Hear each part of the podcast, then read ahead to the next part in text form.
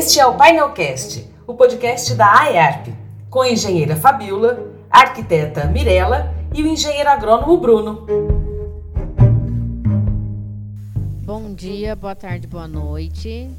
Eu sou a Mirelle Dino, arquiteta. Aqui é a Fabiola Narciso, engenheira civil. Pedro, seja bem-vindo. Obrigado. Por favor, se apresente.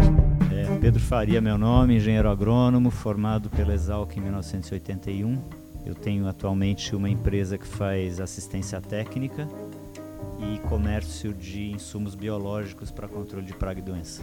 Pedro, é, fala pra gente um pouco como surgiu o amendoim na sua vida.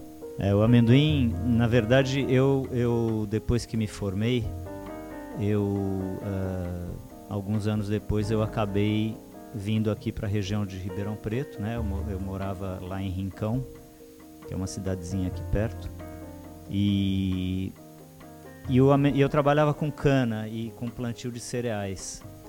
O amendoim ele entra como rotação, sempre entrou como rotação da cultura da cana mais no passado como rotação da cultura do algodão. E, e, na verdade, naquela época, que foi até 1990, eu não trabalhei com amendoim diretamente. Eu trabalhava com cana, plantava milho para semente. E aí eu fui contratado por uma empresa, fui plantar, fui gerenciar uma empresa que plantava tomate no Nordeste, no Vale do São Francisco. E, e na época, a tecnologia usada no plantio de tomate é, acabava fazendo com que houvesse uma infestação de nematóides, porque as variedades não eram é, resistentes a nematóide. E a fazenda tinha 1.400 hectares de pivô central e estava tudo infestado com nematóide. E aí eu não, assim, começou a ter muita queda de produtividade, a gente começou a buscar alternativas e aí eu sabia que o amendoim era um controlador de nematóide de galhas. E aí eu comprei amendoim, comprei semente de amendoim na Coplana, que é uma cooperativa forte aqui da região. Já era naquela época. Compramos umas máquinas usadas e aí plantamos amendoim lá em Petrolina, né? E nas áreas de tomate para poder fazer rotação. Em 94, isso foi em 92, em 94 eu saí da empresa e voltei para Ribeirão Preto. Vim morar aqui.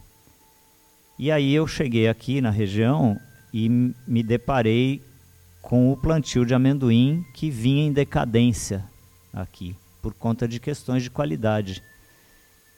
É, e quando eu plantei amendoim nos Estados, na, na, lá em Petrolina, eu tinha um consultor americano. E quando ele viu a gente colher amendoim manualmente, ele falou: vocês estão loucos. Isso não existe, colher amendoim na mão. Você já tem tecnologia, faz muito tempo para colher amendoim com máquina. Na época, o amendoim lá não prosperou por outras razões, mas quando eu voltei para Ribeirão Preto, eu tinha fechado um acordo comercial com esse consultor para a gente trabalhar juntos em algumas frentes de trabalho né, importação de semente de hortaliça e introdução de tecnologia de mecanização em algumas áreas. E aí eu vi a oportunidade de mecanizar a colheita de amendoim.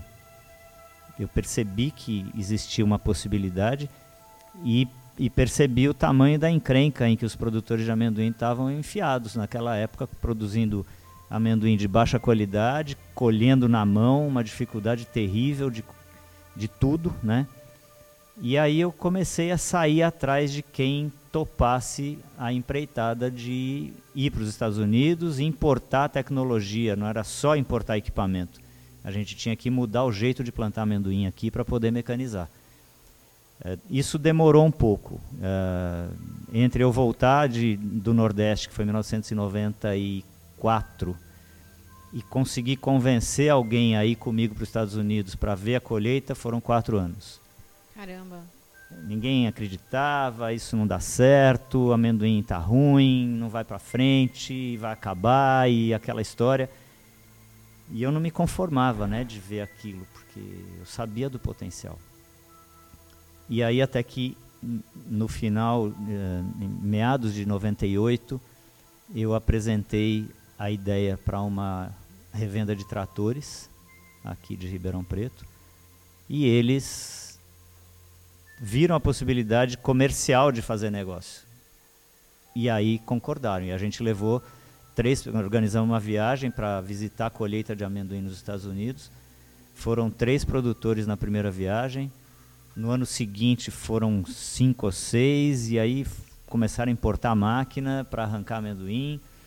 É, enfim, e aí, aí que veio tudo, né? Aí que surgiu o amendoim na sua vida. É, então. exatamente. Aproveitando o, o que você falou, essa mudança do, da colheita, né, do manual para o maquinário, quais, quais são as diferenças hoje é, de espaçamento entre o amendoim que foi plantado é, para a colheita manual e que foi plantado para a colheita do é, maquinário? Tem alguma diferença? Tem muita diferença. Na verdade, a, primeira coisa que teve que mudar foi o espaçamento, porque ele era plantado com 65 centímetros entre linhas e, a, e, o equipamento americano que a gente começou a importar exigia plantio de 90 centímetros. Então, essa foi a primeira resistência, foi provar para o produtor que ele poderia ter uma colheita rentável com espaçamento de 90, que eles não acreditavam nisso.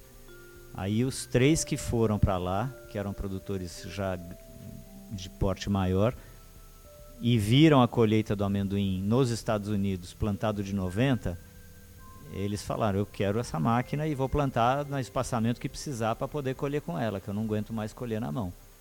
Então foi assim que começou, mas é, a variedade que a gente plantava também não era uma variedade adequada. Ela podia ser colhida, como de fato foi, mas isso abriu caminho para a introdução de novas variedades, para reviver o programa de melhoramento genético do IAC, que tinha sido meio que encostado. Né? É, a gente tem um pesquisador uh, do IAC, Dr. Inácio Godoy, que é um, uma sumidade na área, e ele formou um monte de gente no melhoramento de amendoim. Né? Hoje você tem melhorista de amendoim na Embrapa, né? você tem outros melhoristas no IAC, mas a coisa estava toda na mão dele, e, e ele foi meio que um herói do negócio, porque ele segurou na raça essa, esse programa de melhoramento que ninguém acreditava, manteve um um, um banco de variedades lá na Fazenda Santa Elisa, em Campinas. E, e hoje o que a gente está colhendo de amendoim no Brasil, em grande, a grande maioria do, da, da, das áreas está sendo plantada com variedades melhoradas pelo IAC.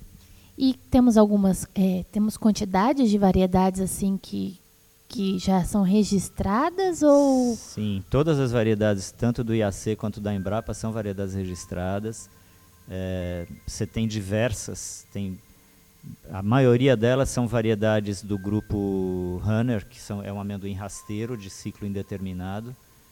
É, mas tem, tem diversas. Eu nem saberia dizer para você aqui quantas são. Mas Nossa, tem variedades de, de ciclo mais longo, de ciclo mais curto, uh, de grão maior, de grão menor, pele rosada, pele cor creme, pele vermelha, uh, amendoim autoleico, que é um, um, amendoim que tem uma cadeia de uh, um óleo de, de, cadeia estável, né, que não que não rancifica. Então tem assim é um, é um monte de o Brasil é na verdade é o berço do amendoim selvagem.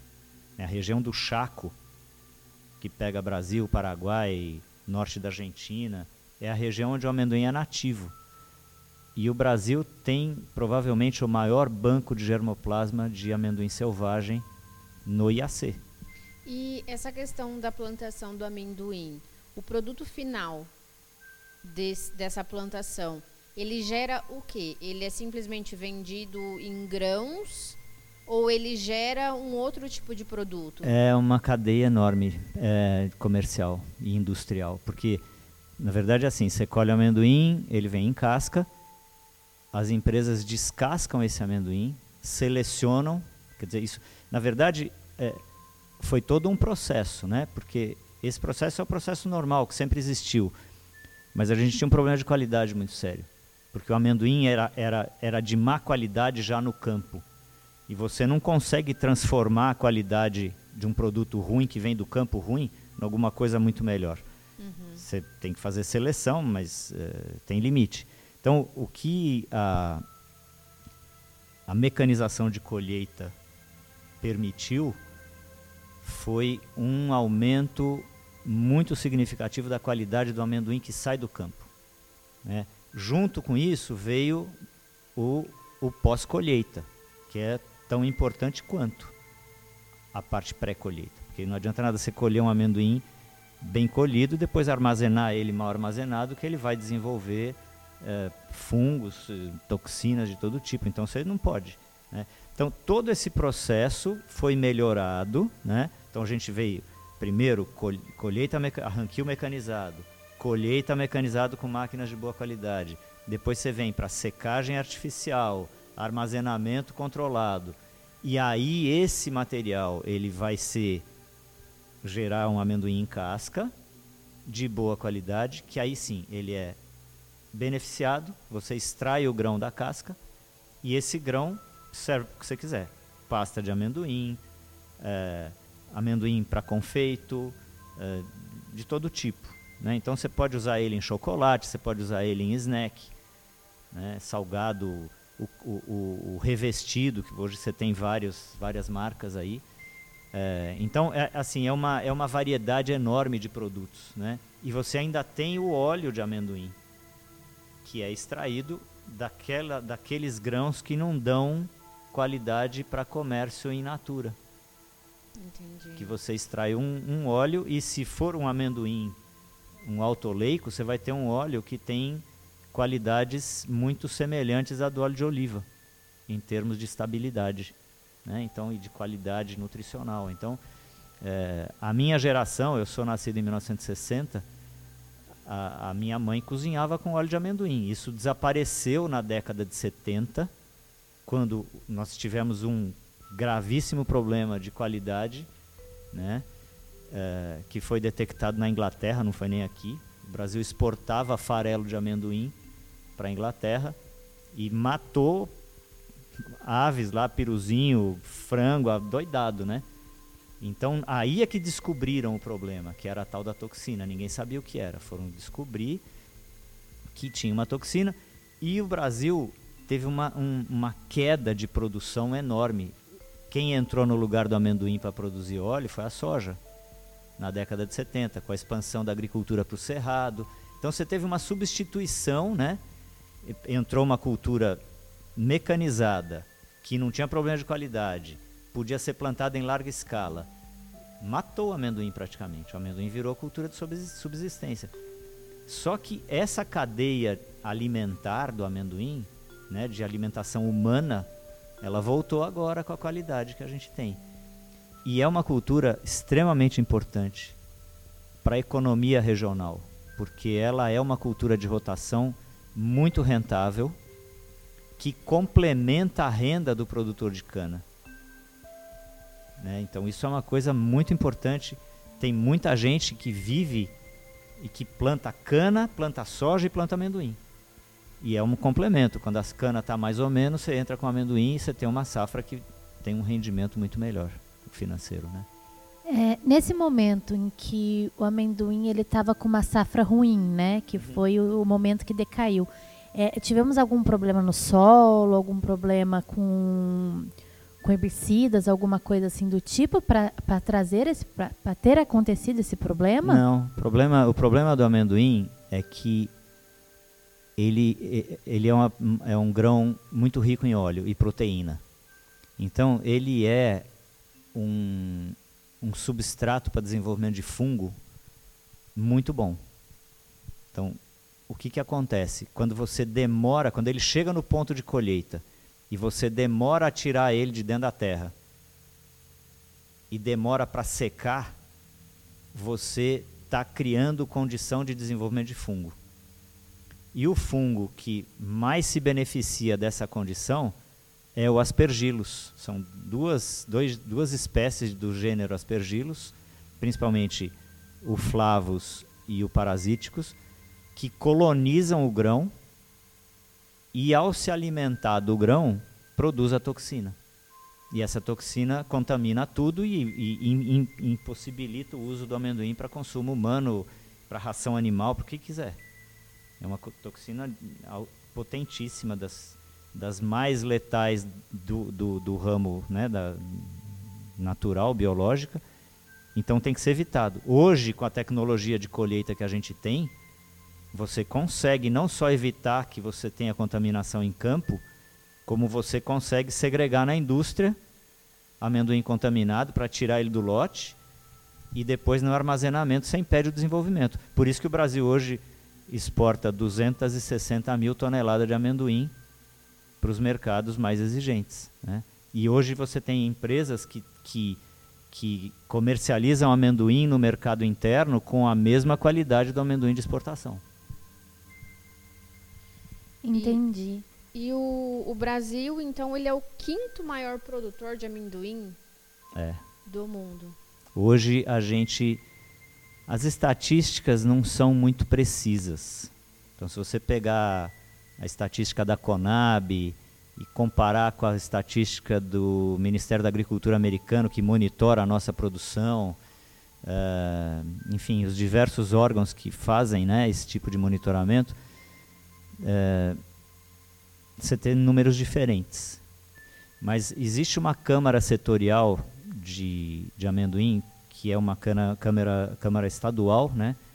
E, e essa câmara ela tem feito um levantamento muito muito mais assertivo do que é área plantada, do que é área colhida efetivamente, né? do que é amendoim exportado. Então, hoje eh, a gente imagina que você tem uma produção aí de uns 800, umas 800 a 900 mil toneladas de amendoim em casca por ano no Brasil. Então você está quase voltando a um milhão e poucos mil toneladas que era o que tinha na década de 70 quando deu problema. E você estava comentando, né, antes da gente começar a nossa entrevista, a, tem a questão dos grãos que eles não são bons. Como que é feita essa separação? São máquinas eletrônicas de separação. É, tem umas, ah, talvez umas três marcas de máquinas. São, são máquinas que é, identificam o amendoim por cor. E o amendoim, é, ele altera a coloração de acordo com a taxa de infecção pelo fungo. Então, depois que o amendoim ele é beneficiado, é, você extrai amostras e faz o teste de aflatoxina. Se ele tiver numa faixa aceitável, que é muito baixa, por exemplo, se eu for exportar esse amendoim para a Europa, é, a, taxa, a tolerância é 5 ppb, 5 partes por bilhão de aflatoxina. Se der mais do que isso, ele passa por um processo chamado de blancheamento. Blancheamento é a retirada da película. Você tira, o amendoim já saiu da casca, mas ele tem uma pele colorida. Aquela pele impede a máquina de ver a cor da, da, da parte interna do grão. Então eles passam por um processo que chama blancheamento, tira a película, fica aquele grãozinho branquinho, e aquilo passa numa máquina em, em alta velocidade, N canais, com sensor infravermelho lendo a cor. E aquilo assim, a- tá passando amendoim, ach- achou o amendoim que está contaminado, a máquina dá um, um golpe de ar e joga ele para fora. E limpa. Limpa, você você limpa o lote. Caramba. E essa, essa mesma tecnologia ela é aplicada para o amendoim que vai para o mercado interno. Então hoje você pode comer amendoim tranquilo. Porque principalmente as marcas que são auditadas, tem um programa de amendoim que chama Pro Amendoim, né, que é uma que é um programa de autorregulamentação da indústria e você tem ah, inspeções constantes de boas práticas de fabricação e de qualidade. Então, assim, hoje você come amendoim tranquilo, não tem perigo. É, eu já ouvi dizer que essa questão. Hoje a gente gosta muito de fazer as coisas em casa, né? Uhum. E na minha casa eu consumo muito pasta de amendoim. E uma vez eu tentei fazer. E eu ouvi dizer que, olha, não faça em casa, porque o amendoim vai liberar uma toxina se você não fizer o processo corretamente. Aí eu fiquei assim, um pouco com medo e nunca mais tentei é, fazer. Não é bem assim. Na verdade é o seguinte. Qualquer. Vamos dizer, você está trabalhando com um, um, um grão que é 48% de óleo e pouco mais de 23% de proteína bruta. Isso é um substrato para desenvolvimento de microorganismo. Então, você pega um grão que está perfeito e processa ele errado, num, numa de alguma maneira em que você favorece uma contaminação, você pode ter o desenvolvimento de um microorganismo que você não sabe que tem lá. Quando você compra uma pasta de amendoim envasada, ela está perfeita. Por quê? Porque ela saiu de uma fábrica com todo o controle. Você pode fazer em casa? Pode. Usa um amendoim de boa procedência e depois que você processar, evita de ficar com ela muito tempo estocada.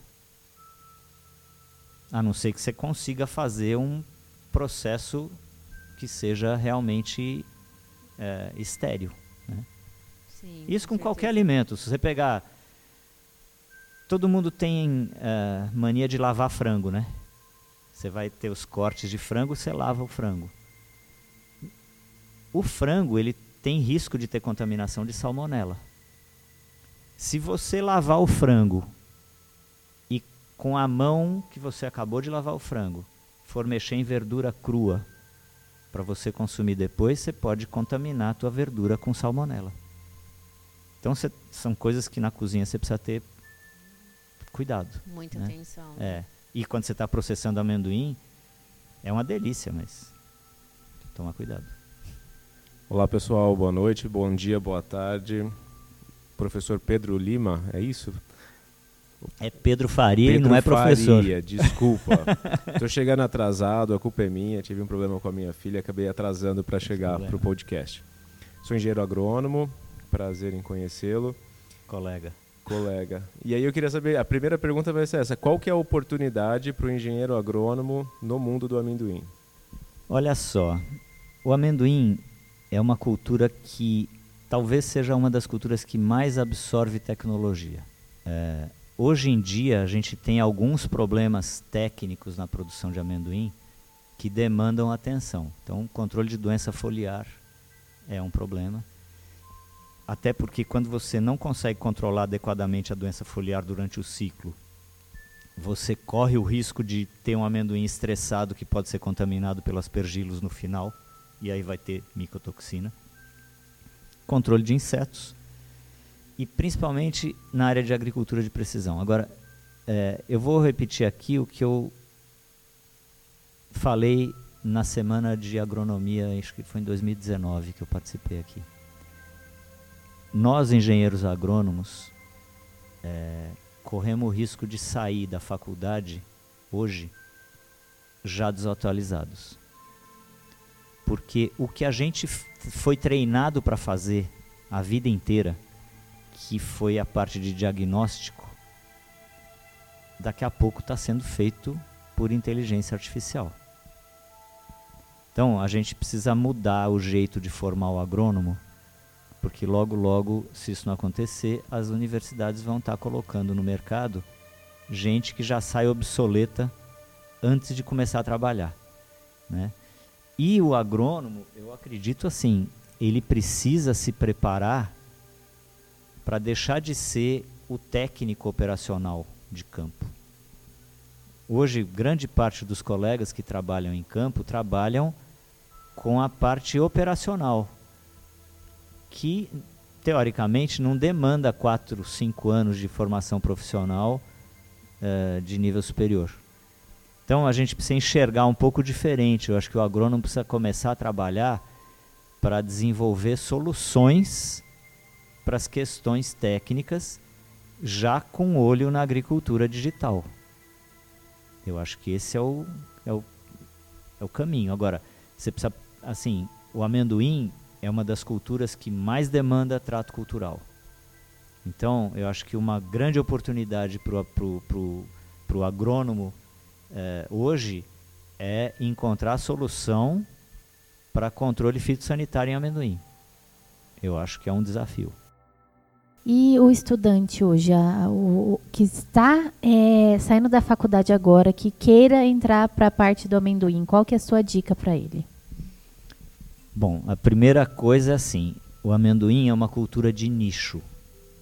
Quando a gente fala em soja, a gente fala em 30 e não sei quantos milhões de hectares, 37 milhões de hectares. Quando você fala em milho, você fala em 17 milhões de hectares. Quando você fala de algodão, você fala de um milhão e meio de hectares, já é uma escala menor. Amendoim a gente está falando de 280 mil hectares. Então é uma cultura de nicho com um mercado muito regional. Então, é, aonde está a demanda hoje para o engenheiro agrônomo que quer trabalhar em amendoim? Eu vejo como desenvolvimento de solução digital para diagnóstico de doenças e de é, pragas. É, eu acho que isso é um nicho de trabalho interessante para o engenheiro agrônomo. É, eu não recomendaria para nenhum agrônomo que está saindo hoje da faculdade ir trabalhar em campo como objetivo de profissional. Né? Você tem que usar melhor as competências que você desenvolve no período de faculdade ou de pós-graduação. Então eu acho que hoje o desenvolvimento de solução digital de diagnóstico para amendoim é uma é uma grande oportunidade.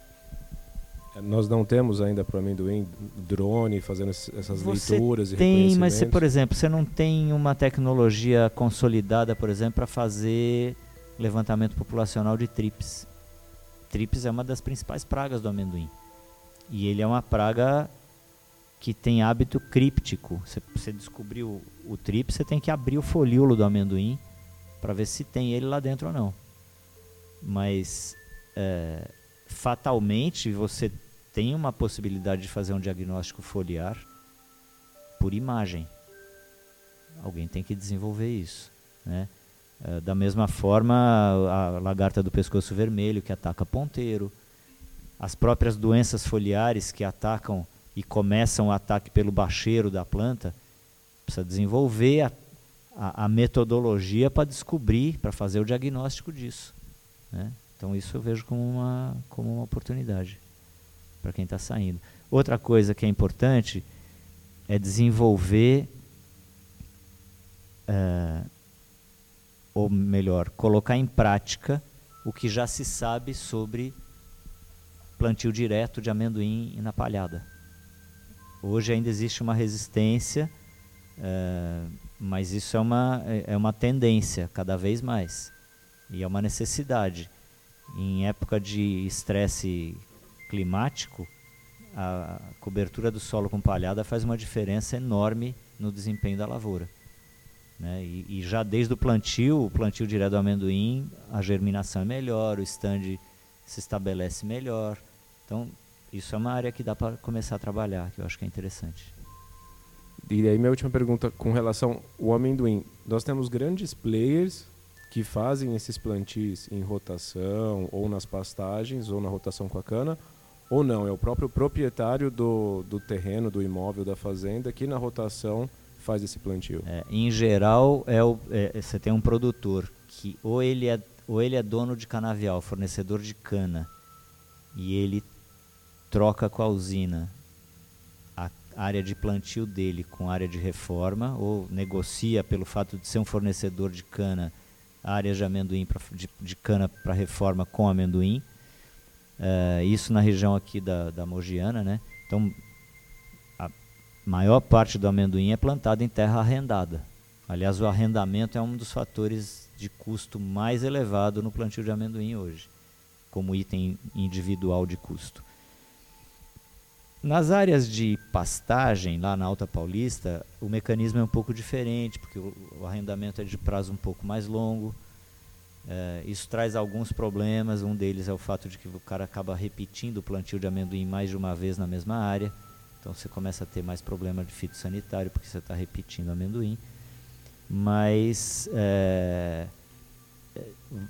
em geral, você tem produtores com um perfil de tamanho um pouco diferente. Lá na região da Alta Paulista você tem gente muito grande plantando amendoim. Os maiores produtores de amendoim do Brasil estão naquela região. Gente que planta 6, 7, 8 mil hectares de amendoim por safra. Aqui na região é um perfil um pouco menor, de área plantada. Né? É diferente é, de lá. Mas aqui na região, inclusive, tem gente que planta muito picado, área picada, sabe? 30 hectares aqui, 20 hectares ali. Na região de Jabuticabal tem muita área de reforma de cana de 5, de 8 hectares. Então isso faz com que a, a, a, parte logística de plantio seja complicada, porque o cara tem que ficar mudando de área com máquinas que são máquinas grandes. Tem que trafegar pelas estradas vicinais, é meio complicado isso. E é, pouca gente consegue pegar áreas grandes, contínuas para fazer reforma. E aproveitando sobre o que você falou, sobre os problemas que podem trazer o, o amendoim, né? A irrigação de uma lavoura de, do amendoim, ela pode trazer algum impacto ambiental? A irrigação? Isso. Não, não vejo impacto ambiental nenhum. Na verdade, é, mais de 60% da área de amendoim nos Estados Unidos são irrigadas. E, e a gente poderia ter um amendoim ainda mais produtivo aqui no Brasil se a gente pudesse irrigar essas áreas. Eu acho que basta você ter os cuidados básicos, né, de observar é, que a irrigação ela tem que ser técnica. É, irrigação não é molhamento. Né? Então a gente tem muita gente errando no Brasil com irrigação. Tá, tá jogando água, não está irrigando. Né? Uma irrigação técnica é uma irrigação conservacionista. Né? Então eu acho que isso é importante, mas seria, seria bem interessante se a gente pudesse ter amendoim irrigado em maior área. O grande problema de irrigar amendoim é que a gente planta amendoim na rotação de cana e as áreas de cana não são irrigadas. Então você não tem jeito de ficar irrigando amendoim. É, você já respondeu minha segunda pergunta. Eu ia perguntar com relação ao nosso comércio de amendoim, qual que é o país que mais consome o amendoim brasileiro ou qual que é a região? Então, até esse ano que passou, 48% do amendoim produzido no Brasil eram exportados para a Rússia e Ucrânia. É, agora nós estamos começando a abrir mercado na China. Na verdade, foi um, um, uma decisão estratégica perigosa né, de colocar todas as fichas num, num único importador. É, eu acredito que isso deve mudar da agora para frente, porque o pessoal levou um susto. A comercialização parou, né? Então, agora a gente tem um mercado interno muito grande que precisa ser explorado e nós temos um, uma falha, a meu ver. Nós temos poucas indústrias processadoras de óleo de amendoim. O óleo de amendoim, ele, é, por ser uma mercadoria não perecível, é, que pode absorver grandes quantidades de grão, ele é um regulador de preço de mercado interno e é uma oportunidade para exportação. Então, acho que o Brasil devia ter um pouco mais de fábrica de óleo de amendoim. Né? Eu acho que seria uma oportunidade boa. Pedro, qual é a região do Brasil que mais produz amendoim? E se for a nossa região, é por causa do, do, do ciclo com, com a plantação de cana ou tem regiões que são constantemente cultivadoras de amendoim? Olha só, a nossa região e a Alta Paulista, né? então a Mogiana e a Alta Paulista, são os maiores produtores brasileiros de amendoim, os dois juntos. Hoje você tem talvez uma pequena uh, vantagem da região da Alta Paulista em relação à área plantada. A diferença é que aqui na Mogiana, praticamente todo amendoim é plantado em rotação de cana-de-açúcar, nas áreas de reforma de canavial. Na Alta Paulista, você tem uma porcentagem muito grande de área plantada em reforma de pastagem. Então é um, é uma, é um pouco diferente o perfil, né? Lá você tem solos um pouco mais arenosos, e enfim, mas é, basicamente é isso. Nós temos essas duas regiões. Tem área crescendo fora do estado de São Paulo, então você tem um polo importante que está se desenvolvendo ali na região de Iturama, no pontal do Triângulo Mineiro. Você tem gente começando a investir em amendoim na região do Mato Grosso, Primavera do Leste. É, e lá tem um, um regime de chuva bem mais regular, o amendoim que está saindo lá está sendo muito bom. Então, assim, existem alternativas. Só que o parque industrial de amendoim do Brasil ainda está localizado no estado de São Paulo. Então, isso acaba atraindo a produção para esses lados. Né? Mas é bastante interessante, né, Pedro? Porque a gente percebeu que a tecnologia que veio e, e mudou esse ciclo do amendoim aqui no Brasil, mudou como ele era tratado e até o respeito, né, que o amendoim tem, que hoje cresceu muito. E tem alguma tecnologia assim a mais nova que você conheceu recentemente, alguma curiosidade que você queira trazer para gente? Então, tem assim, o amendoim é uma cultura que vem absorvendo tecnologia todo ano. Né? Todo ano aparece alguma coisa, seja de variedade nova, mais produtiva, ou variedades com resistência à doença. Então, assim, tem, acho que tem duas coisas interessantes que estão acontecendo. A primeira delas é o desenvolvimento de uma variedade é, autoleica com alta resistência à doença foliar. Essa variedade está para sair do IAC, em, acho que está no finalzinho da parte de melhoramento, de desenvolvimento. Isso vai significar uma diferença enorme no custo de produção de amendoim porque hoje a gente tem uma necessidade de aplicar fungicida para proteção de folhagem a cada 12, 15 dias, senão você não colhe amendoim. E com o uso da variedade resistente, isso vai mudar drasticamente. Então isso é uma coisa que é um, para mim é um divisor de água. E a segunda é, novidade, vamos dizer assim, é que a indústria de biológico conseguiu chegar numa formulação de uma bactéria que é uma protetora de folhagem, que até então a gente não tinha. Um, um dos em tudo que a gente tem de crescimento de controle biológico nos últimos 10, 12 anos, 15 anos, é a primeira vez que aparece um produto para controle de doença foliar realmente eficiente. A gente fez teste o ano passado, na safra passada, e ele tem um desempenho semelhante ao clorotalonil, que é a molécula química mais utilizada para fazer controle de duas principais doenças do amendoim, que são as cercósporas. Né? Então, eu acho que isso, o uso de variedade resistente e ter um agente biológico de controle registrado com uma boa formulação que é eficiente para controle da doença, é uma virada. Isso aí, nos próximos dois, três anos, a gente vai ver uma diferença, uma virada muito grande na tecnologia de produção de amendoim no Brasil. Então, acho que a gente finaliza por aqui hoje o nosso episódio do Painel Cast.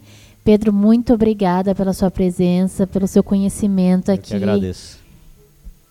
Pedro, desculpa o meu atraso. Muito obrigado por todo o conhecimento compartilhado Imagina. com a gente. Foi um prazer. Prazer foi Pedro, meu. também gostaria de te agradecer por toda a atenção, por essa conversa maravilhosa e por todo o conhecimento. Imagina, prazer para mim estar aqui. Tá aí o episódio. Os créditos estão na descrição. Antes de desligar, ative as notificações para saber sempre que tiver um painelcast novo no ar. E avalie a gente no seu tocador. Se você é engenheiro, arquiteto ou agrônomo, associe-se à AEARP. Vem fazer parte da nossa turma. E siga a gente no Instagram, arroba painelcast. É isso. Tchau!